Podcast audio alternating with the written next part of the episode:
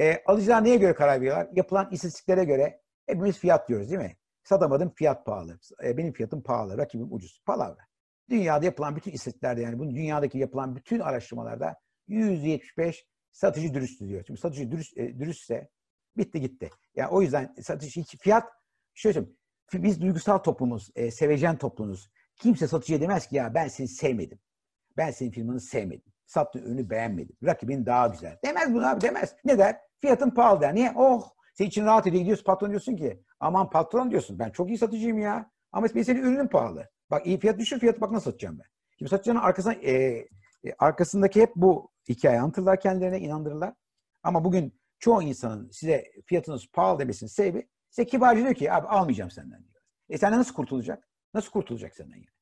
Sana zarar vermeden, senin duygularına incitmeden yapacak, böyle yapıyor işte.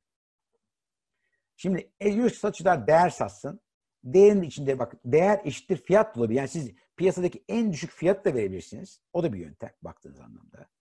E, ama e, eğer kalite, yani e, tutarlılık, yani vermiş olduğunuz hizmetin içeriğinde bir fayda varsa, tamam, bunu siz her sene ilerletiyorsanız, E, sattığınız ürünün müşteriye biri bir faydası oluyorsa, müşteri her sene e, sağlıktan dolayı, kaskodan dolayı, deprem, bundan bir fayda sağlıyorsa, e, hizmetiniz iyiyse, yani siz ulaşabilirsiniz, telefonla müşteriler size ulaşabiliyorsa, bir kaza olduğu zaman kaçmıyorsanız telefonlardan, hızlı hizmet veriyorsanız, bunlar değerdir ve bunlar size her zaman müşterinin ekstra para vermesini sağlar. Eğer bu videomu beğendiyseniz diğer videolarımı takip etmek için abone olmayı unutmayınız.